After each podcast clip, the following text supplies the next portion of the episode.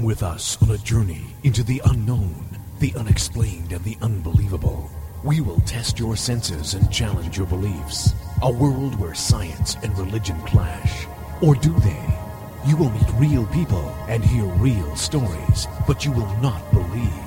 You will witness strange sights and hear strange sounds, but you will not believe. This is the New England Ghost Project. Welcome to the nightmare. Good evening, everyone, and welcome to another edition of Ghost Chronicles Next Generation. I am Ron Kolek, your host, the gatekeeper to the realm of the unknown, the unexplained, and the unbelievable, the mystical, the magical, the macabre, New England's own Van Helsing. With me, the blonde bombshell herself, Ann Carrigan. Well, good evening. How are you doing? Sucky. I thought so. That's why you're so cranky. Yep, yep. Jeez. Got myself a bad cold, so. Oh, poor baby. I'm yeah, sorry. yeah, I know it. Oh. Yeah. Turned green for St. Patrick's Day, so there you go. oh well, it's uh everybody's got it. Unfortunately, it's this crazy New England weather, and what are you gonna do? Yeah, anyway. So we have a kind of a neat show today because we have somebody on who's I've always been interested in, in what he does, which is a storyteller, because Mhm. you know my voice really sucks, and uh, Yeah. and I have that ADHD or whatever it is, and Anheuser disease, and uh, and I never keep a thought straight in my head. But here's a guy who can do all that, so uh, I'm uh, kind of impressed with it. Anyway, so without further ado, let me introduce to you uh, to he's an author, he's a storyteller. He is Mr. Thomas Freese. Hey guys, happy to be on the show. Hi, Oh, Thomas. thank how are you. you? I'm doing great, and I'm I might be maybe um four days past the stage that Ron is currently in, so I, I can sure relate. oh no. See, everybody's at it. So Ah, there there. So I uh, mean, eh, you are a storyteller, which is interesting, right? Yeah, I love telling stories and collecting stories, and I have two dozen storytelling programs. So even though I have nine books of ghost stories, I actually tell other storytelling, you know, programs besides Mhm. ghost stories, uh, folk tales, fairy tales. I have stories from the desert southwest. I used to live in New Mexico. I have just a whole plethora of stories. So um, ghost stories is my favorite one to tell, but it's not the only program that I do. Now, Oh, I mean, wow. How did you? I mean, how did you get into like storytelling? Because what you do is you actually go around and you you tell stories as well, right? You give uh, right. Uh, I go to schools and libraries, um, events, and um, you know preschool, assisted living. Uh, we have a cool program here in Louisville called Arts and Healing, where we go around to clinical facilities, to hospitals. Um, so it could be just about any setting. They're hiring storytellers for um, you know parties or for weddings, uh, church. I've been in churches storytelling. So uh, just about anywhere that folks might want to hear a good story, they'll uh, look up online or, or check their contacts and see if they can find someone that, that you know has that experience and, and does the storytelling. But not every storyteller is an author, and not every author is a storyteller. So so I do both. That's true. and, and so before we yeah, would would you give out your website so that if people were interested in uh, you know hearing more about your your different uh, talks and so forth in books, uh, they could go. Sure, Ron, I'll be happy to do that. And just with a quick mention that it's woefully out of date, so if anyone can email me through the website, and um, I can, you know, send them a list, uh, updated list of of my books. I, that's one of the projects for this year that I need to update the website. And there's actually no click and purchase on my website. So, but anyway, uh, it is www.thomaslfreese.com. And you Okay. spell Freese with an S, not a Z, right? That's right. Yeah, though I tell you, you know, growing growing up in the 1960s when Batman was on every day on TV, my fellow grade school kids would say, you know, hey, we saw your dad, Mr. Freeze, on Batman today. nice, nice. yeah. Well, I was looking. I was actually looking at your website, and um, just looking at all the different books that you have. And um, the one that caught my eye immediately was the um, the True Tales of the Civil War Ghosts. Right. I was. I just had a couple books out, and maybe it was my second book. I was at the Kentucky Book Fair in Frankfort, Kentucky, and this guy didn't know walked up and he said, "We need to write a book together." And I said, "Well, who are you, and what book do you want to write?" And he said, "Well, I'm a Civil War historian and reenactor, and let me tell you, we're having all kinds of experiences out there. Uh, mm-hmm. You know, while we're camping out and doing the reenacting." And uh, turned out, yeah, this guy's an amazing Civil War historian. He's here, actually here in Louisville. His name is Bryan Bush. So mm-hmm. we collaborated. He had the history, and I had the mystery, and I did interviews uh, of reenactors, and I was just so amazed in just this little subcategory of ghost stories uh, is the Civil War ghost, and we had so many. I, I couldn't even put them all in the book because the publisher just wanted uh, Civil War ghost stories from the South, so I couldn't include um, Gettysburg. I couldn't include. I had Civil War ghost stories from New Mexico, oh, uh, from Ohio. None of those were in the Southern Theater, so I couldn't oh. even include those. There, there's just tons and tons of Civil War ghost stories out there, and in Kentucky alone, um, with Perryville and other notable battlefields, it, there are just so many. Just as you can imagine, so many ghost stories are like the tip of the iceberg just a mm-hmm. just a very minor fraction is what what actually makes it you know into into publication. And that's wow. so interesting because my, my friend. um yeah, there you go. I can't even think of his name. That's how much of a friend he is, huh? Mark, Mark, Mark Nesbitt, Nesbitt. Is, is, is whatever has written uh, about a dozen books just on Gettysburg alone. So I mean, uh, what is it about the Civil War that has created so many ghost stories? Well, people speculate on that and uh, might have a few different theories. I think um, it was such a terrible, terrible war right here in our own land and involved so many people and such trauma. So that's kind of one theory is that you know that that replication of the trauma is embedded into you know might say the time and space, the matrix that we have going on here. But um, also I think, and this is interesting um, one gentleman said that he was walking on a Civil War battlefield down south eh, on a hill, an embankment where, you know, historically the charge had come up that way and hit cannon emplacements, and he just felt these invisible hands grab his shoulder and torque him to look down, uh, you know, at, at the hill down below, and he heard a voice say, "This is what we saw that day," and it added, "Never let it happen again." So, wow. you know, to be honest, I think these spirits are waiting around to remind us that we still have incredible um, chance. You know, not not a good good thing, but a, uh, you know that there's still a possibility of deep division of our society, and I think they're waiting around to remind us of the terrible cost if we really do, you know, go at it again with each other. Mhm. Wow.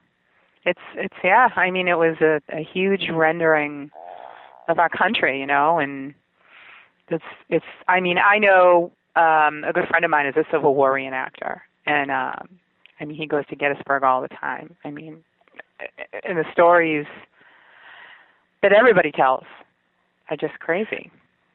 Well, I think what the Civil War ghost stories illustrate, as well as other categories of ghost stories, is that um, there's a really personal connection between, you know, you might say your thought and the manifestation of a voice or a figure or an incident where you might see or hear or touch something. In other words, um, it's not. Some people think that uh, all ghosts or majority of ghosts are just like this video playing in the ethers, and there's no mm-hmm. soul left in that image. Whereas what I've found through the about 500 ghost stories that I've collected is that this is a real field feedback loop. In other words, you know, we feel something and then we tune into it and that spirit reaches out and says, "Yeah, hey, I'm here. Let me, um, you know, kick over this rock, or let me um, just show my face." And um, so I think these are real spirits in real time.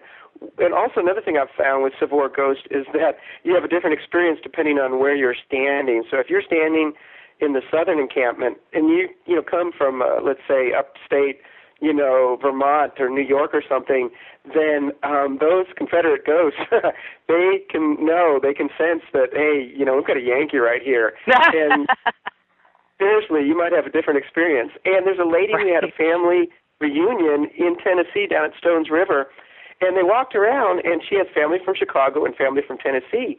And believe it or not, they had felt a resistance when they walked through, like you might say, the opposite um, sides encampment. So when the ones from you know northern Illinois from Chicago walked through what had been the southern soldiers' encampments, they Mhm. reported feeling like walking through cobwebs. You know, there was this resistance. And on the other hand, when when the um, family members from Tennessee walked through what had been, you know, the Union uh, soldiers' encampment, they felt the same thing. So this is this is real time. This is real people, and they can the spirits can sense, you know, who we are, where we come from, what our soul is like, what's our history, and what's our attitude for them. So it's not like this blind, oh, I accidentally touched the button on the video playing, and oh, there's there's the ghost that, you know, is going to run and jump off the bridge and commit suicide. What I've found with Civil Ghost and the other ones is this is they they're really in there. They're real spirits, and they interact with us in real time. Mm. Wow. I think that's a really interesting theory.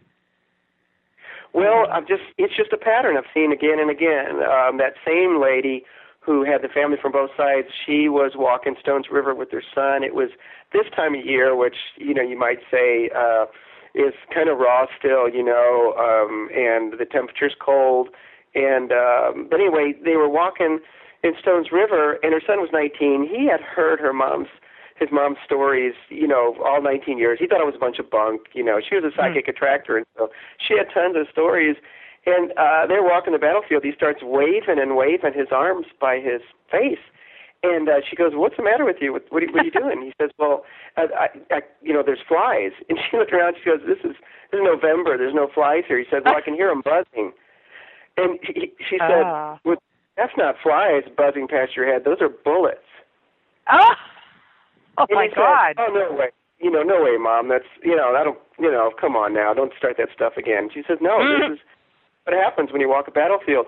So they walk along further, and, and they hear this volley of shots go off, and they can feel the vibration of cavalry, you know, on the earth. And uh, they can, you know, hear the sound of men in the march, and shouts go out from, you know, the officers. Um, I mean, it was all going on, and he tries to look over the hill and go, "Mom, where are the reenactors today?" And she turned around and said to him, no, "Don't you get it? This is what happens when you walk a battlefield." Then they both looked up, and excuse me, from um, two opposite woods, you know, and, and there they were in the open green space. Um, uh, an older Union soldier came out, pointed his rifle across the open space. At from the other um, part of the woods came a younger Confederate soldier, pointed his gun, and the older Union soldier said, "Son, put down your rifle." And the younger one said, "Dad, you put down yours." Ah. And this went back and Wow. forth a few times, and then finally, the the Union shoulder soldier shot his own son, who fell dead. They watched as the Union soldier ran over to attend his son. He was shot and fell right next to him. Then the vision faded away, and the lady turned to her son and said, "Well, you know, we're going to have to report this. We're going to go to the ranger station right now." And she said to her son, "I can tell you right now, they're going to, just going to laugh at us." So she marched her son over. They went to the ranger, who was a lady. They they told him their story. Her son totally saw, you know, the scene, and she laughed, but it wasn't because she didn't believe it. She said to them, "You wouldn't believe how many people have reported seeing that same scene." Oh my God. Wow. Oh, we get that all the time. Holy crap. Yeah, I can imagine the Rangers at um, Gettysburg. And but you know what the thing is about Civil War ghost stories? It's not all in. um you know, we think, and this is what we tend to do with ghost stories. We think it's that famous house over there. That's the one that gets all the ghosts, and it's that Mhm. battlefield over there. And then we walk 30 feet away, or we get in our car and go, okay, we're finished. No more ghosts. But guess what? Ghosts can appear anytime, anywhere to anyone. So I have stories of ghosts in cars, ghosts in bars, ghosts in your own backyard. Um, Wow. Civil War ghost. Yeah, there's a guy down in Marietta, Georgia. He just lives in a regular subdivision, and he woke up in the middle of the night, and here's a Union cavalry officer in his bedroom, and by the way, he was mounted. So we found out the horse later too. What's that? The horse too. Is that he was mounted Yeah, on a horse. horse? Well, you know, there's a whole other subcategory of animal ghost stories. Oh Yeah. wow. Yeah, that's the real. Yeah, I mean that I always tell animal ghost stories um, to um, some middle school kids here in Kentucky, and the seventh grade girl came up. She goes, "Well, Mr. Freese, um, you know, those are amazing animal ghost stories. And I was telling about people's, um, you know, cats and dogs and beloved animals, companion pets and everything. And there's tons of stories of animal ghost stories here in Kentucky. You can imagine with all the horse farms, we've got plenty of, um, you know, horse, uh, you know, spirit stories. But anyway, she goes, I raise horses, and um, one of them died. And she said, You may not believe this, but my mom will vouch for me, and I still see um, my horse. And she said, not only that, I still have to give it feed and water. And she said, I can watch the feed and water go down. Ah, what? Wow. That's So Yeah, the, wait, so- wait, wait, wait. The invisible horse eats food. crazy. She said her mom could hear the horse and would watch the feed and water go down. Her mom wouldn't see the horse, but the girl would still see the horse. Wow. Now that's bizarre. That's bizarre. Well, um, we got to call said- Marla up for that one. Yeah, I think so. Fowler, Fowler. Fala, not Marla. So, sorry. Uh, You know, Yeah, the the animal- thing. Is Yeah. way back. Yeah. The uh I remember we had someone on the show that, that lived in Baltimore and uh they uh lived in one of those old brownstones or whatever they are, the brick ones and uh I think it was like Fourth of July or something, they decided to put a flag outside their uh um house. And when they put a flag up and then all of a sudden night after night they were inundated by these Civil War soldiers come into the room and they actually brought a, a a a medium in, and the medium said, "Well, you know, these are Confederate Civil Wars, and the flag you have out there is a uh, Union. That's why you, you- you're getting this." And they took the flag down, and sure enough, they all disappeared after that. They never visited them again, as long as the Oh. flag was not flying. Wow. Yeah, and I think it's, it's so true that there's that intimate connection between us and the spirits, and we we really would like to think, and it's a form of denial, that it all happens outside our brain, but the very thoughts that we have can attract the spirits. And I think that's why a whole group of people deny ghost stories, is because deep down they know if I really think about this stuff, you know, Uncle Fred's going to show up, or my, you know, my deceased mom is going to stop Mhm. by, and, and you know, they can't handle that, so it it just becomes this blanket denial, like you know, none of this is real. But um, many stories I have, people think about something, and then lo and behold, you know, the next thing they know, the spirit. You, know, you think about your Uncle Fred, and then his picture falls off the shelf, and I'm sure it's a coincidence. hmm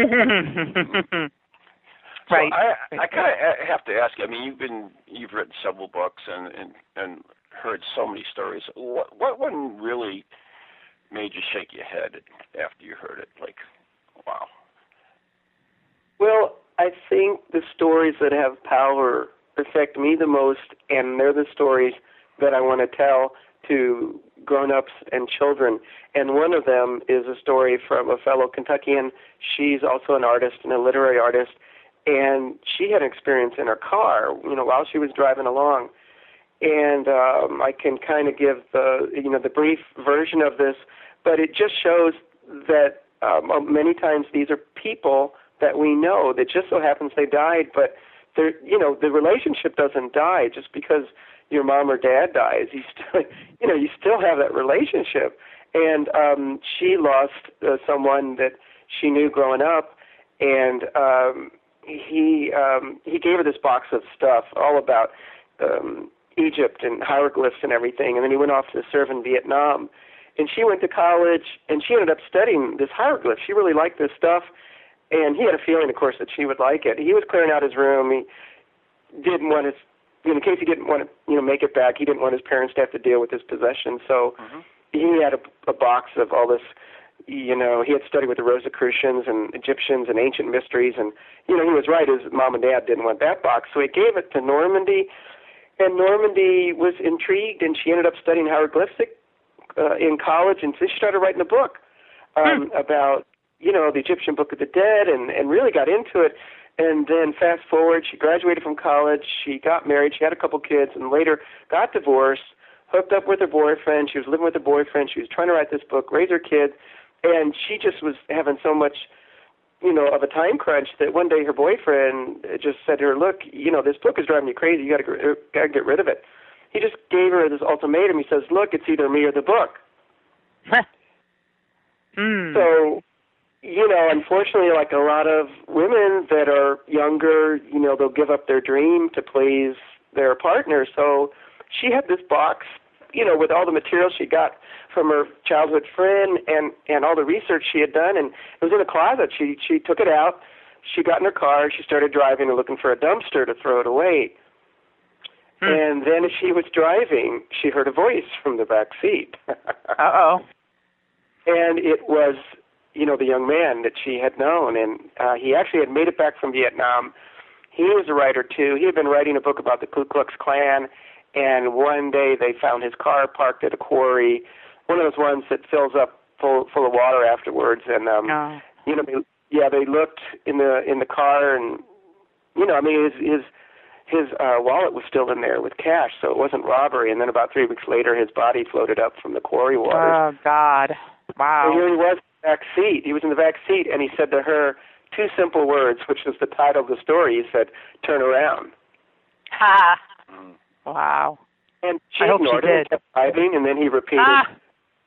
same two words. He said, "Turn around." She said she kept on driving, driving, tried to ignore him, and then she said he didn't say anything, but he reached forward from the back seat and he Ah! touched her on the shoulder. She said it felt like a jolt of electricity went through her body. She didn't crash, but she went screeching off the road, bumped up against a tree, and spun around him and told him, "Don't you ever do that again." Oh my God! At which point Wow. he he simply disappeared. Now she said that he appeared. You know, she recognized his face, but he appeared as an Egyptian priest. His head was shaved, and he was wearing a white. Yeah, because spirits can appear however they want. You know, if your grandfather dies pretty bad way and he's you know like 89, you know he's going to appear when he's like 25 and buff. You know, he can do that. Right, of course. That's how I'm coming back, man. Woo! Yeah, yeah, and um, people have died in horrible car accidents, and you know, I know uh, one appeared here to a family here in town, and um, you know, she appeared as a little girl. She just didn't want to freak out the family, but but anyway, Normandy was so rattled by this encounter with the car. She didn't throw away the the box of the book manuscript. She just drove home, put it back in the closet, and a couple Good. months later, she got a call from a publisher, and he said, "Hey, I read that article about what you're working on." Uh, he said, "Do you have a publisher?" And she said, "No." He said, "I'll publish it." Oh my Oh. God! Wow. So That's awesome. you know these these are friends or family, and they're trying to keep us from you know doing something stupid or Mhm. um, you know doing something that's really going to adversely affect our lives. They're literally saving us, and that's why I'll put any story in the book: ghost, spirit, angel, UFO, alien, um, uh, nature, spirit, Sasquatch. It's you know really doesn't matter to me because you know it all points to the fact that we're we live in a multidimensional you know universe. Mhm. Mhm. Wow. So I think that's awesome that you look at all of it. You know, all of it like Well, that. You don't just look at ghosts. You don't just, you know, you Well, have a wide vision. Yeah, you feel you feel that invisible hand on your shoulder, and you have to ask yourself: Is it a ghost? is it a spirit? Is it an angel? You know, what is it? And I think the person who experiences that would best know because what were you just thinking of? Well, you know, going through a hard time, and I was thinking of my mom, and she used to touch me on the shoulder just that way. Well, there you got it, and you figured it out. But sometimes we don't see what it is, and it's an angel. There's a lady who got off work here late downtown Louisville back when Fourth Street was kind of a rough place in the '60s. After the heyday, when they had all the nice old theaters in the 1930s and 40s, and that got run down. And before they fixed it up how it is now, and she was walking to her car all alone, and these saw these like three guys dressed dressed kind of roughly, and Hmm. they were obviously headed to intercept her going to her car, and she walked faster, and they walked faster, and then it was obvious she wasn't going to make it, but she felt she just sensed someone come up behind her, and she watched as the three guys. She saw their eyes get really, really big, and she said they just couldn't, they couldn't run away fast enough. They just ran away as fast as they could. And um, she spun around and she didn't see anyone. So was it a ghost? Was it a spirit? Was it an angel? She Mhm. believes that it was an angel, but I think the person that experiences or takes that photograph or you know has that synchronicity happen, you know, in a way that you know maybe like connects with that that language of the loved one that you used to have. Say your loved one that passed away, you know, liked uh, roses or liked chocolate or liked uh, crime mysteries, you know, and then like that thing kind of suddenly appears in your life in a bizarre, you know, unexpected way, and you were just Okay. thinking of them. So once again, you know, I've used the word synchronicity, but um, but I do have stories of spirits, and I don't consider spirits the same things as ghosts. Okay, what's how do you distinguish the the two? Well, I mean, it's just a functional definition. I know they're used interchangeably, but I, I, there were some categories, there were some stories that I collected that it just wasn't like your Uncle Fred or your Aunt Mary. It just, it just, it wasn't someone that lived a mortal life. And I believe that a hmm. ghost represents someone that lived a mortal life like like we're living and then died and then for whatever reason is stay behind or visiting but a spirit was never human and that goes for the good spirits as well as the um less pleasant ones Oh, okay. So, and anyways, uh, we actually had a, a question from Ghost Girl, and she asked, uh, "Do you believe they're earthbound uh, ghosts?" i'm sorry i i didn't catch that Uh, well, we're just about to uh, to the thing, but uh, think about it. Uh, when we come back from the break, um, Ghost Girl asked, "Do you believe that the spirits are earthbound?" And you can hold on to that thought because we have to take a break. You are listening to Ghost Chronicles Next Generation with Ann Kerrigan and Ron Kolek right here on TogiNet, ParaX, Ghost Channel, and beyond, or perhaps the podcast or the app or your TuneIn app or whatever. But we'll be right back after the following messages with uh, Thomas Freese.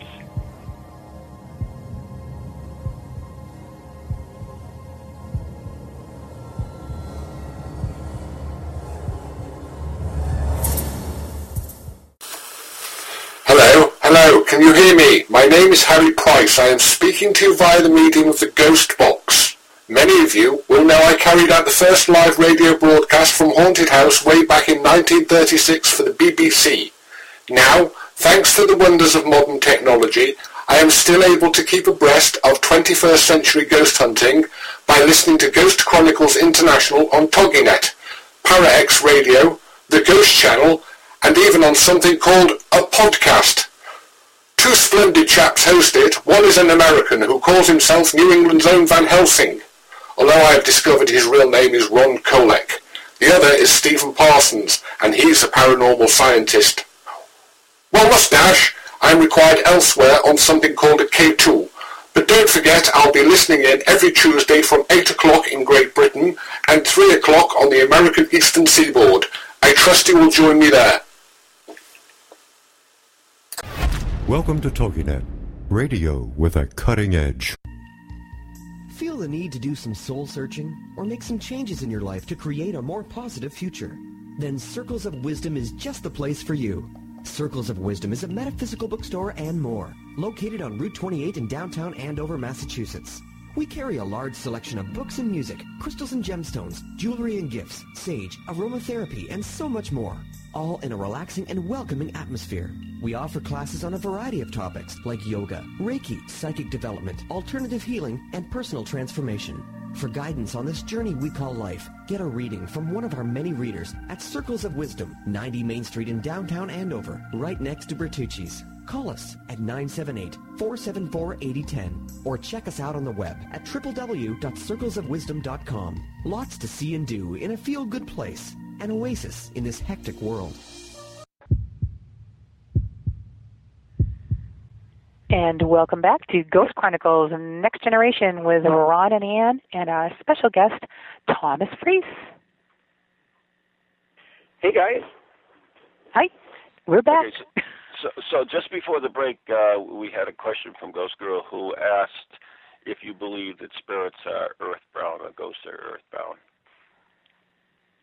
Well, I think it's um, a good question.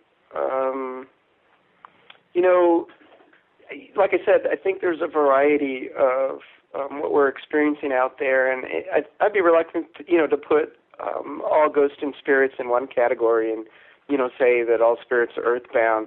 Um, it just seems that um, there's another dimension that we might call the afterlife or even heaven, and I think some ghosts or spirits um, you know, like loved ones may come from there and and not really be earthbound. On the other hand, I think that um, a lot of people that pass away can have a certain period of time where they may be allowed to kind of hang around. I don't. I wouldn't call them earthbound as in sad and stuck, but maybe they're just going to kind of um, say their goodbyes in a way and finish business, and then they'll go on. But there are, I think, spirits that that are earthbound, and then there's also also spirits that are connected to the earth, meaning that they're nature spirits. So they're not sad and earthbound uh, human mortals, but their realm is entirely in the earth.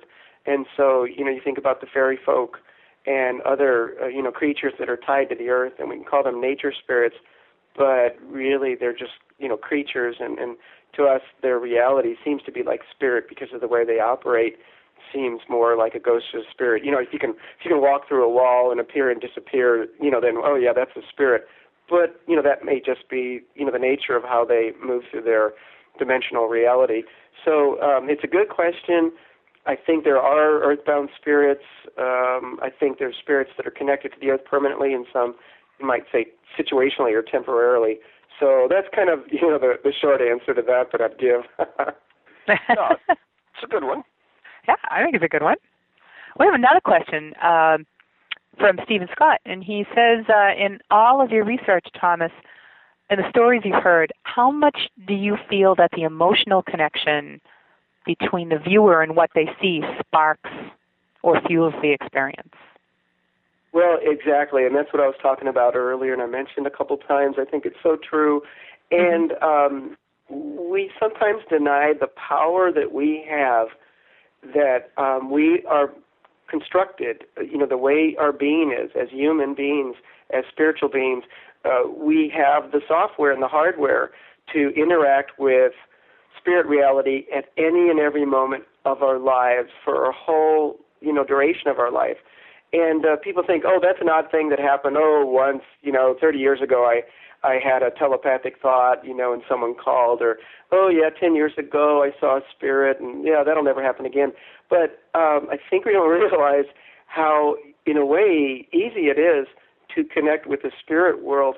And we know this from people that dedicate their lives to being psychic channels or mm-hmm. that are so intuitive and sensitive that they can't even walk out the door and they can connect with you know a spirit there's people i call psychic attractors no matter where they go they're going to connect with the spirit so they don't need to go on the haunted tour they can just go take a walk through the neighborhood and they will point to go yeah they'll point at that house and that house and that house and they go that one's haunted that one's haunted and you look at them like with incredulous incredulous you know kind of you know scooby doo face and go oh, how do you know that? It's like, duh, you know, I can feel it. I can feel it in my bones. I, you know, they're talking to me. I can, I, I see it out of the corner of my eye.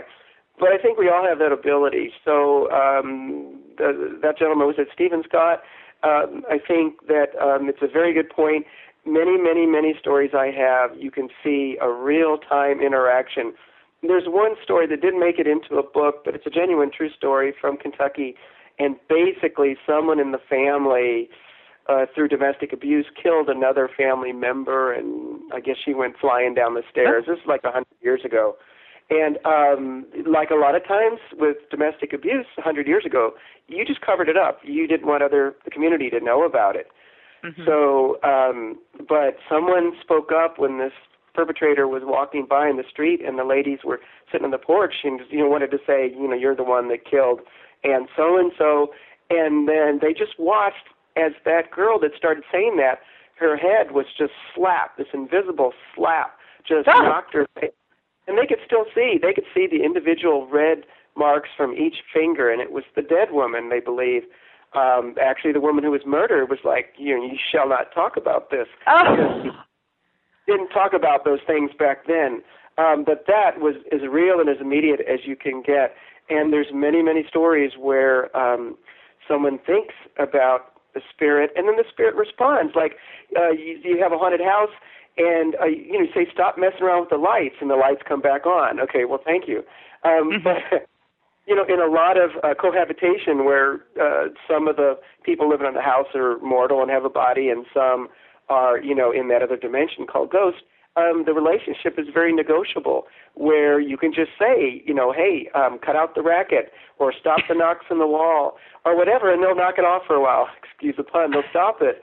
Um, but it's it's a negotiable relationship because I've learned to live with each other. So very very much true. I think that there's a connection between what we think and feel and say out loud and what happens with you know with the spirits around us. Mm. Wow. It, it sounds to me like I mean I I know that you've written about this for a long time, but it, it sounds to me like maybe you have you know you have a little gift there. Have you you know had your own experiences? Yeah, I have had some experiences, and um, I would call myself a sensitive.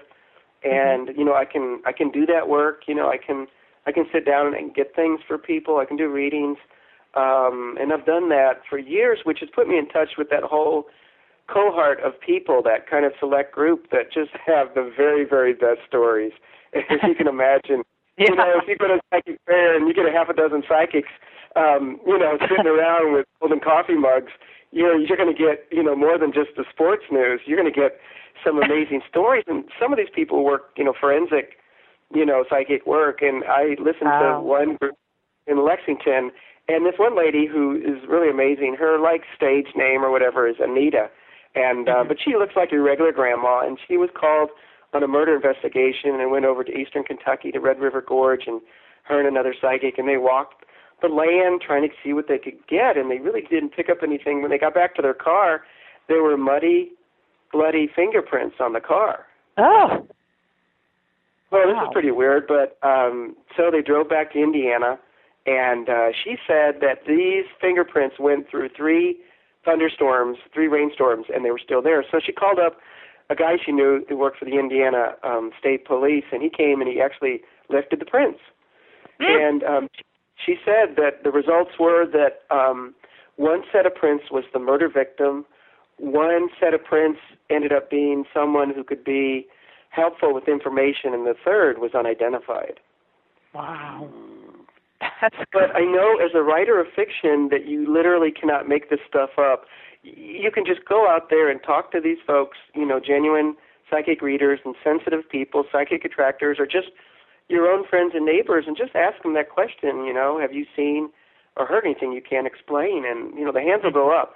So you know, when I tell these stories in the storytelling performance, people come up afterwards and they're so relieved to have someone that you know knows these stories, honors these stories in others, and will listen to what they have, and then they say, "Well, Mr. Freese, you know, our granddaughter has an invisible friend," or um, "Well, we've got a Civil War ghost, you know, that lives, you know, in, in our in our property," or um, you know, we see orbs floating around the cemetery, or you know, just mm-hmm. any one of those million and one things that uh, people experience. Mm. You know, I, I have to ask you, you. You write fiction too. So how many how many of your fiction stories do you draw upon your your real life stories, and and do you do it subconsciously even? So I'm sorry. The question was how many fiction stories come from real life? And, and yours. I mean, you're a fiction writer as well. So when when you write these, how many how many do you draw on your, in your real life as well? Do you find yourself drawing on it without even knowing at times on, on all these uh, ghost stories and everything that you, you uh, Right. Uh, okay. I yes, I think what happens is it's almost kind of like a subconscious accident. So, you know, uh, Jules Verne wrote about what we would describe as a submarine before they were invented and he wrote about, you know, a rocket that would take us to the moon before we had rockets. So um, you, you know, might say that information is kind of maybe in the collective unconscious, and and you know, as writers, we just tap into you know stuff that's just out there. So I think maybe that's kind of what's happening. Is it from my real experience, literally? No, but it's out there. I think available. You might say in the akashic records or the ethers or the collective unconscious or subconscious. So I think you know, like any artist whether it's a literary artist or visual artist or performing artist, we we just we just tap into that stream and, and we pick things up. So I think in that sense, um, it, you know, that's part of what happens. Mm-hmm. So I have to ask you a story, and this is for my co-host Ann because Ann is a huge taphophile. You have a real good graveyard story you can tell us. Hmm. okay, well, the first ghost story I ever heard came from my mom, and okay. it took place Yeah, the old Smith Pioneer Cemetery. When I was a kid, I grew up in suburban St. Louis in South County, and we would pile in the station wagon in the 1960s and go out to my great aunt's farm, which was 200 acres of history and mystery. And my great aunt, I remember them as five sisters that you know grew old and never married, and um, it was Wow. just an amazing place to go explore. And I'd you know, grab one of their old farm jackets and a handful of sugar cookies and just head out the door and be gone for five hours. And um, yeah, just these great places to explore. And one of it, you know, I'd go with my siblings. I was number five out of six kids. I grew up in a small Catholic family of eight, and um, we would just we would just go, you know, Oh, that- all the weird, you know, all the weird places, the places you're not supposed to go, you know, like the river where people drown and um the old cemetery and uh, this cemetery was so classic. It had, you know, the wrought iron fence. It had thorny locust trees growing up around it. People had someone had been digging because of course it's always the other family that has died with gold, so you can go over there and dig in their, you know, family plot. But um oh my God. yeah. So, but um, I when I was about twelve, I was w- woken up in the middle of the night by this incredibly loud. Someone like took a fist and slammed it on the wall of my bedroom, and which was common with the hallway. And I woke up like, holy cow! And I didn't hear my dad cussing or footsteps, so I thought, well, you know, who, what's that? Because you know, you know, it's not made by a person. And uh, I was, because I was younger, I got the bottom bunk. My brother Mike, he was a year older, he got the top bunk, and I couldn't see him, but I would talk to him. I said, you know, Mike, did you hear that? And he said, yeah. So the next day, I went to my mom and I said, look, have you ever seen or heard anything you can't explain? And my mom is very logical. She, her maiden name is Dettenwanger, and she raised us six kids, very you know self-disciplined and um, very organized. She's a Virgo. Um, she was a chemistry major in the 1940s, very logical, like Spock. wow. So I expected her to say no, which she said no, but then I counted about three seconds and she said, well, there was a time. And she, when she was a kid out at Burns Mill, my great aunt's farm, her aunt, she was riding a horse. Now, my great aunts, because these were these lady farmers that, you know, the other farmers, the guys took pity on, they gave them like a free, you know, cow or a free horse, but it always had some defect. So she was riding this um, horse that tended to stumble. Its name was Babe, and she came up in the old Pioneer Cemetery, and um, there was this guy sitting there. She didn't know him, and this is I remember this cemetery's on a rocky, shallow hillside. Nothing grows there. It's not like you know someone like would duck in and out of the trees. Uh, he was just there. She said he had old time clothes. He had a long gray beard, and just then, of course, the horse stumbled. She looked down to attend to the horse. When she looked up again, he had vanished. Mm. So that was the first story I ever heard of a ghost, and it was from my mom, and it was from a graveyard. And I have to say, ever since, you know, I have heard a few more stories from cemeteries, and um, it's just, you know, you got to respect the living and the dead, and and when you don't, things happen. And and in cemeteries, it's a real good setting for that karmic payback. I my first book is Shaker Ghost Stories from the old Shaker Village here in Kentucky called Pleasant Hill. And one story was told to me by a man in his 60s, and he said when he was a kid, about 10 years old, they went to the old Shaker Cemetery. Now, this was after the Shakers were dead and gone, and it was old sold out to tenant farmers, and none of the Shakers are there anymore. And in fact, the the, the graveyard had been abandoned for half a century. So when they wanted to go explore in there, they really had to work hard crawling through the thorny locust and scrub cedar, and it really took them some time to get in there. And then they found most of the, the tombstones were just about a foot tall because the Right. Shakers were very humble people. They only had maybe a death date and not even a name on there. But they found a, a, a, a bigger tombstone. It was about a six footer. It was one of the Pennebaker brothers. Who one of them became a doctor, and and they were the later Shakers, so they kind of relaxed some of the rules, and they got to have a big old tombstone. He said, and the boys were looking at that. It was him and his twin brother, and he said another boy who often got into trouble. Mhm. Well, they were looking at it, but they couldn't read because you know the moss and lichen grows on the on the um, you know the the limestone or the marble or whatever. So one of the boys figured out he scooped up some of the dry dirt and used it as an abrasive to rub off some of the moss. And he, he was clearing it because they were you know they were just curious. You know what's the name of the person and when did they live and die. But as he as he rubbed the dirt on it, he didn't know. He just they all saw that he suddenly that he he just kind of accidentally tilted the tombstone a little bit in its socket.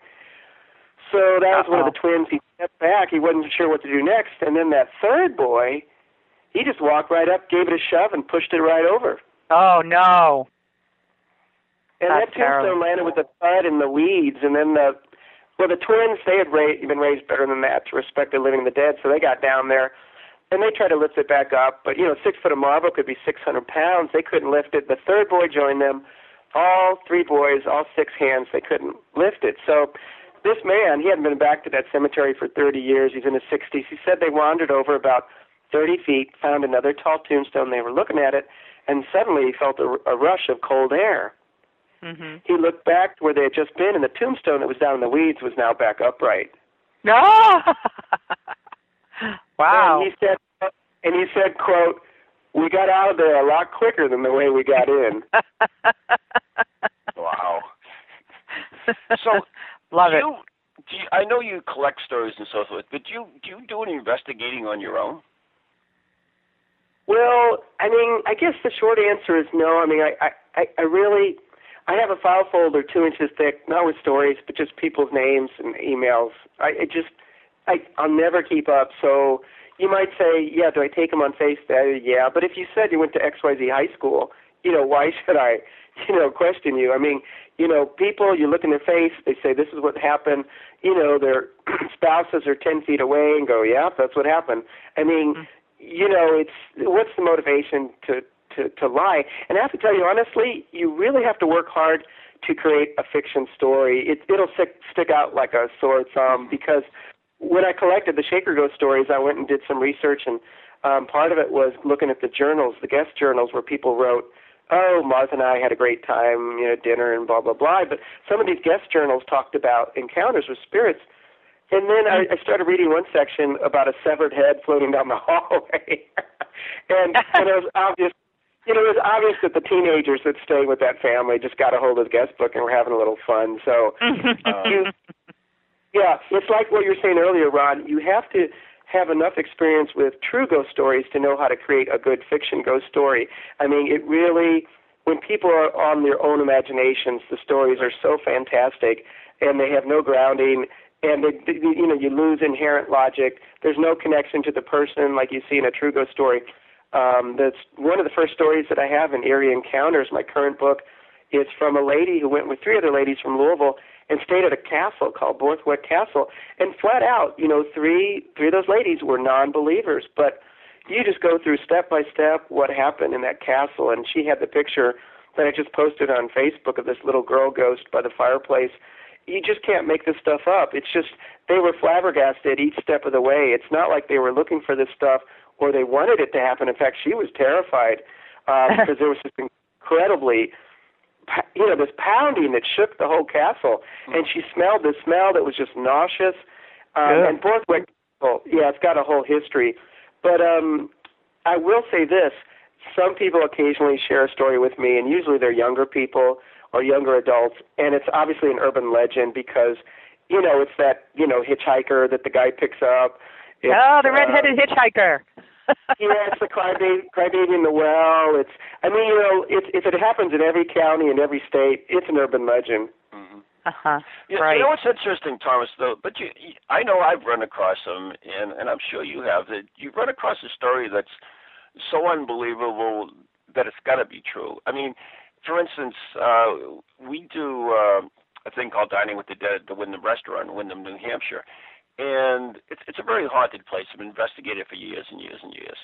And one of the guys that worked there, out of the blue, called me up on the phone, and now he no longer worked there or anything, but he, he just called me up and he just wanted to share a stupid story with me, which is he was just working on the second floor vacuum, and he looked across the hall, and there across the hall he saw a little boy in knickers go running uh, down the hallway, and the the funny part about it is that he was in black and white, and it was only the bottom half of him. So it, it's totally a c- crazy story, but you know, in order to, to him to call me up to go through the effort to tell me that, and did, he didn't want anything out of it. You know, he didn't want his name mentioned, didn't want anything, and uh, you know, to me, that, that even though it sounds so crazy, I really believe it's credible. Yeah. You, you, I mean, that's a good point, and and there's a couple of things I'd say in response to that, and I'm glad you you brought that up. Um, if you take a look at the Sasquatch stories, the Bigfoot, you will see that they're multidimensional creatures. And um, the, what's the very best kind of people to give testimony to these um, Sasquatch stories? Well, it's hunters and farmers.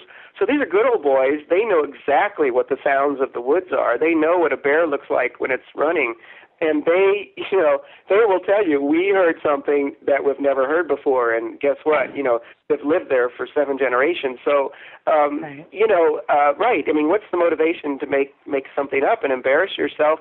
And uh, some of these stories come from people who actually would prefer, you know, not to have the story published because because they want to sell their house someday, and and they just don't want, you know, people to, to like you know that to like reduce the the sellability of their house.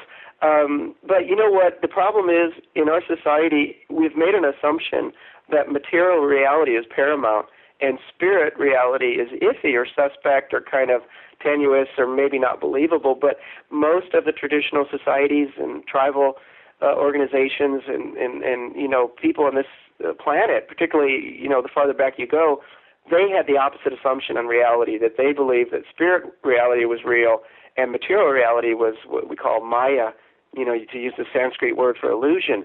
So we're boxed in in the Western world because we've made an erroneous assumption about reality. So every time we see half of a kid running around from another time period, or every time we see an orb going by, or um, we see you know somebody walking through a wall, we, we get you know like you know uh, Robby the robot does not compute, does not compute because why? Because we've made an erroneous assumption. So most people, rather than uh, correct their assumptions, they wall off reality. They put up a perceptual fence, a belief system, and they go, look, that happened outside the boundary, outside my little wall, so it's not real. Oh, really? it's not real. Well, this lady, this story's in my book, she had amazing UFO encounters. She is now in Alaska, but she was she grew up uh, Mormon in Utah, and her and her brother watches this huge flying saucer, this UFO takes off from a field, and he goes running in the house. She runs in after him. He goes upstairs. He's sitting in front of the TV, which, by the way, is off. And she goes, you know, did you see it? Did you see it? Did you see it? Oh my gosh, what was it? And he says, I didn't see anything. I'm watching TV. he said, oh really, with the TV off? So, I mean, it's just amazing. But this is the way we're acculturated and socialized in this society, and that's why I feel it's really important to tell my stories to children because – not only do children already have experience with psychic reality, they believe these stories and they want to be honored, just like folks that see ghost spirits and angels. They want to be honored, and they don't want to be told that they're liars or that it's their, their imagination. Right. I have mm-hmm. incredible stories from children. I'm talking about invisible friends. I'm talking about children seeing angels, um, just chatting with dead people. children are very perceptive but I, I know that we're running running short on time here, and, and you're listening to Ghost Chronicles Next Generation with Ann Kerrigan and Ron Kolek. Our special guest is Thomas Freese. But uh, I know that we have one more question in the chat room that we want to sneak in. So, Ann, do you have that question? Oh, okay. Uh, Stephen Scott wanted to know if there's one story you've collected over the years that just sends shivers up your spine. Well, you know, use the framework of the children uh, uh to, to segue into that and that is um, that's about two minutes. Ask, it's two minutes in the show. okay. Children ask me, "Can ghosts harm you?" And I will tell them honestly. You know, 95% of people are, are nice or neutral, and maybe 5% of people you got to watch out for. You don't get a personality makeover when you cross over. So I do have some stories in my books that are that 5% of people that when they crossed over, they're you know they're up to mischief, and you'll have to watch out for them. Mhm. Mhm. Yeah. Wow. Well, your books sound awesome, and people can find them on Amazon or. They can find them on Amazon. They could contact me. They could Google my name, Thomas Freese, um, and um, I'll be happy to hear from people if they want to share a story. Uh, I've got events that I could uh, let them know about. Once again, my my website doesn't have that posted, and they can't buy stuff on my website. But if they look around a little bit um, and go on Facebook, they get on Facebook. Thomas Freese. I have a picture of a sacred geometry uh, wood burned um, design piece for my profile picture right now. Thomas Freese on Facebook. I'll be happy to to get to know new friends. And that's awesome. Freese with an S, not a Z. So that's F R E E S E. Thomas Freese. Awesome. Well, yes, Thomas, thanks, thank you. Thank you so much. It was fun. You're very welcome, you guys. Sorry we ran out of time. Oh, Well, it flew. Yeah, you know, I don't know how you held up on, at times, especially after being uh, ill recently. I mean, that's uh, that's amazing. I know my voice is losing it right now. So, so Thomas, I, I thank you so much for being on the show. Uh, you've been listening to Ghost Chronicles Next Generation with Ann Kerrigan and Ron Kolek right here on TogiNet ParaX Ghost Channel on the iPod with uh, iTunes and your app uh, on TuneIn and wherever else you listen to this silly thing. So, Well, Thomas, thanks. thank you. Yep. And never, go ahead, Ann. I'm sorry. I was just going to say thanks for listening, everybody, and we will talk to you again next week. Until then, good night and God bless.